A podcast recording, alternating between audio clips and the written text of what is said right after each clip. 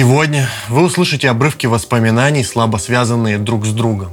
Хорошо, если вы уже готовитесь ко сну и просто слушаете. Так вам будет легче представить сказанное мною вам. Мне бы хотелось описать одно место, которое я не раз упоминал в своих предыдущих видео. Вообще это остров, не самый крупный на свете. Располагается он в Индийском океане, в южной части Африки, справа от острова Мадагаскар. Он знаменит своими белоснежными пляжами, лагунами и рифами. Я прилетел туда в декабре 2016 года. Оказалось, что добраться до Маврикии и Западной Европы не сложнее, чем добраться из Братска в Иркутск, а то и легче, хоть и разница в расстоянии примерно 10 тысяч километров. Билет за 200 евро на лоукостер из Кёльна, 12 часов в самолете, жуткая боль в пояснице, затекшие ноги, голова весом с кирпич похмелья, и мы на месте. До сих пор удивляюсь тому, как нас пустили на рейс. Не буду рассказывать подробности, опущу их. Может быть, как-нибудь приличной встречи. По прилету первое, что я почувствовал, это очень жаркий и влажный воздух. Я увидел ясное солнечное небо, а также огромное количество людей вокруг, похожих на индусов. Не сказать, что мне было сильно радостно от последнего обстоятельства, так как с этими ребятами у меня сложились довольно-таки интересные отношения в прошлом. Хапуги те еще, блядь. Для них обмануть человека с европейского континента – это дело святое. Перед этим несколько месяцев я не особо что-то проверял в интернете и думал, что Маврикии – это что-то типа Исландии. Ну, может быть, чуточку потеплее. Оказалось, что не чуточку. Тропики. Жара, как в сауне. Деревня, где мы остановились, называлась Трудодус в восточной части острова. Вообще весь остров в длину составляет где-то 36 километров. Так что добраться куда-то, куда вам нужно, не составляет особой сложности. И при желании его можно полностью обогнуть пешком. В деревне у нас был трехэтажный дом с выходом на крышу, где я медитировал после наступления темноты. А потом приходила Юля смотреть на летучих лис, засыпала там и оставалась на всю ночь. 31 декабря мы непонятно где готовимся к празднованию Нового года. Пошли прогуляться. Празднуют у них вообще Новый год весело. Повсюду взрываются дешевые китайские петарды, от которых дыма больше, ну, собственно говоря, чем всего остального. Люди там вежливые и дружелюбные, а также постоянно улыбаются. Мне показалось, что там дружелюбно и безопасно. Чернокожие люди задорно танцевали на улицах, а мы плясали вместе с ними. А еще они угощали всех прохожих едой и выпивкой. Разумеется, мы тоже заблаговременно прикупили еды, вина и пива в местном ларьке. С едой выбор у них тут невелик, но зато растут манго прямо во дворе на деревьях. С вином то же самое, выбор не очень большой. Но зачем нужно вино, когда имеется пиво, правда? Из выбора есть следующее. Феникс, Блю Марлин и Guinness Foreign Extra Stout. Что касается последнего, то это омерзительное, горькое, крепкое пойло, которое при такой жаре, на удивление, заходило на ура и вышибало, сказать вам честно, на раз. Это совершенно не тот Гиннес, который я привык пить в Дублине. Вообще удивительно, что почти 8-градусный Guinness Foreign Extra Stout, который черный как нефть, продается в основном на Карибах и в Африке, где стоит невероятная жара. И, казалось бы, такой напиток должен быть не особо в кайф. А вот и нет. Наверное, потому что алкоголь не успевает из тебя выходить с потом, и ты как бы всегда на веселе. Наверное, это тоже было причиной, по которой я так часто слышал «Сектор газа» в исполнении Ромы. М-м, вспоминаю, как лежу на крыше после того, как стемнеет, пью ром, смотрю на звезды на небе и на летучих лис, которые мешают на эти звезды смотреть. Хотелось бы добавить немного про спиртные напитки, так как это было неотъемлемой частью жизни на острове. И не только на острове. Так вот, все, что импортно, стоило дорого. Все, что производилось на Маврикии, было приемлемо по цене. Весь остров засеян сахарным тростником, из которого мутят приличный пиратский ром, и в перемешку с индийским джинджер-элем получался очень неплохой аутентичный напиток. Когда не хотелось пива, а признаться честно, его хотелось почти всегда, на помощь приходил безалкогольный гиннес на основе мальтозы. Хуйня редкостная. Вообще, отсутствие желания выпить стимулировалось искусственно еще большим желанием не спиться. Пивная бутылка составляет почти одну пятую от стоимости напитка поэтому их можно сдавать, прямо как в Европе, а взамен получать либо деньги, либо же пиво. Круговорот который не остановить. Однажды чернокожий числищик бассейна с огромными глазами на выкат который приходил к нам время от времени на виллу, спиздил у нас все пустые пивные бутылки, которые мы копили почти целый месяц, чтобы потом обменять их на пиво. Только представьте, сколько их там было. Видимо, он не знал, что мы не первый день на острове живем, прощелыга. Мы даже думали попросить его вернуть все обратно, но чистильщик бассейна к нам больше не приходил. Видимо, устроил себе праздник. Когда мне хотелось есть, я шел в магазин и покупал рис. Вообще там выбор крайне невелик в местных павильонах. Продавали в основном всякую ерунду типа сушеного гороха. И если хотелось какого-то разнообразия, то нужно было ехать в соседнее село за продуктами, которых там было тоже не так уж и много. И было все дороже, чем в Европе, сказать честно. Отсутствие разнообразия еды в магазинах можно было объяснить следующим. Остров располагается непонятно где, и непонятно как все эти продукты туда привозить из других стран. И в этом случае нас выручали китайцы, которые готовили отменную острую лапшу, которую продавали почти в каждом населенном пункте Маврикии. Иногда на улице можно было купить часть только что отловленного марлина.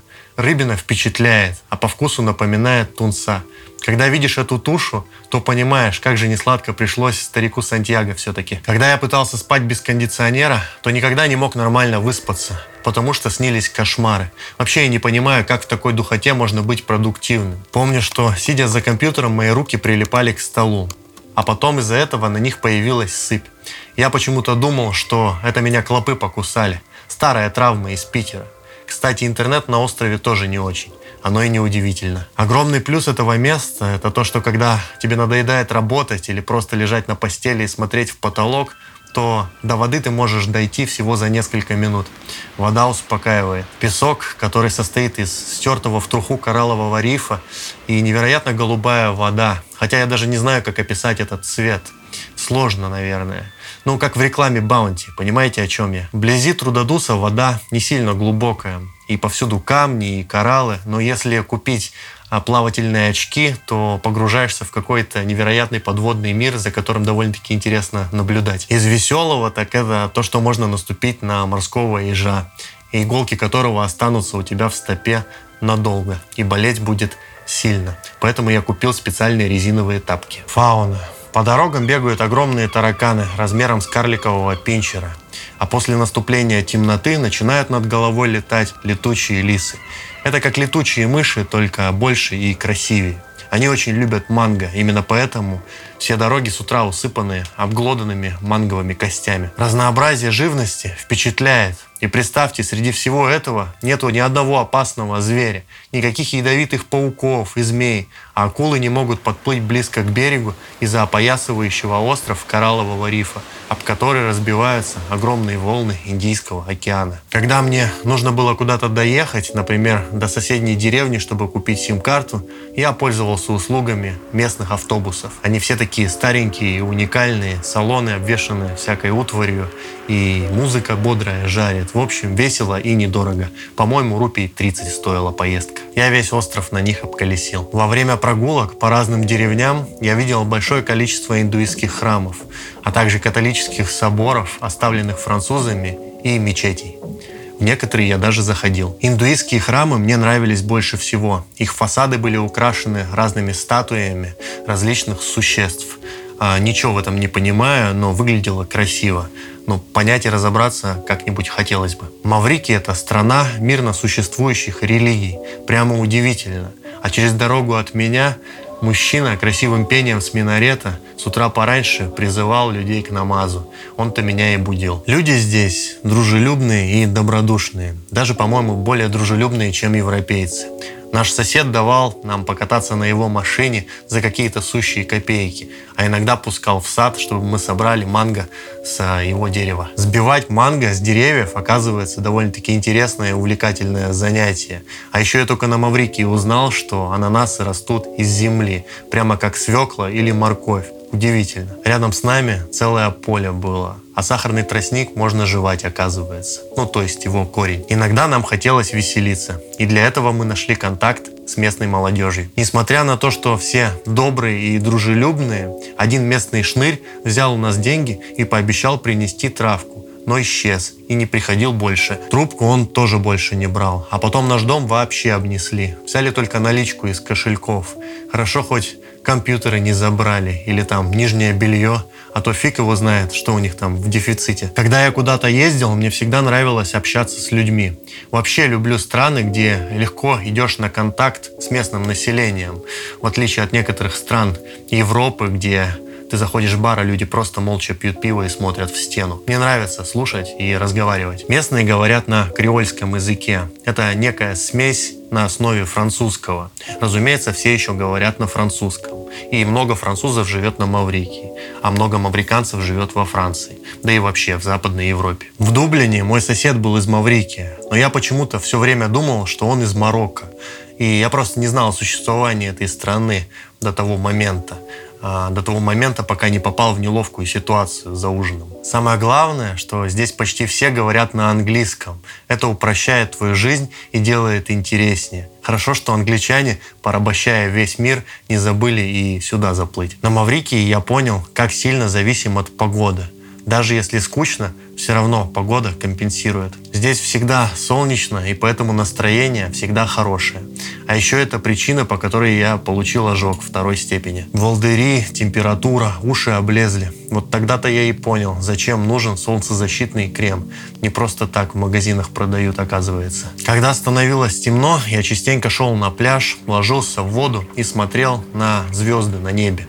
Они как-то странно там расположены, необычно. Никогда такого не видел. То есть ими как бы не все небо усыпано, как на каком-нибудь острове Альхон, а так, полоска посередине, а по бокам ничего. Те, кто до сих пор верит, что Земля плоская, наверное, никогда не видели этого неба, так же, как и не видели книжек по физике. У каждой страны есть своя столица. У Маврикии она тоже есть. Это город Порт-Луи. Вот здесь уже все выглядит больше как в Африке. Один раз побывать стоит. Делать там, конечно, нечего, если только вы не собираетесь открыть какую-то офшорную компанию, а заодно и банковский счет. Трущобы соседствуют с новыми зданиями, которые принадлежат международным финансовым корпорациям. Выглядит все это контрастно. Это идеальное место, чтобы проводить зиму хоть и находится не очень-то и близко. Хотя и Сочи от Иркутска тоже не близко находится. В общем, запало это место мне в душу. Я очень хочу вернуться еще.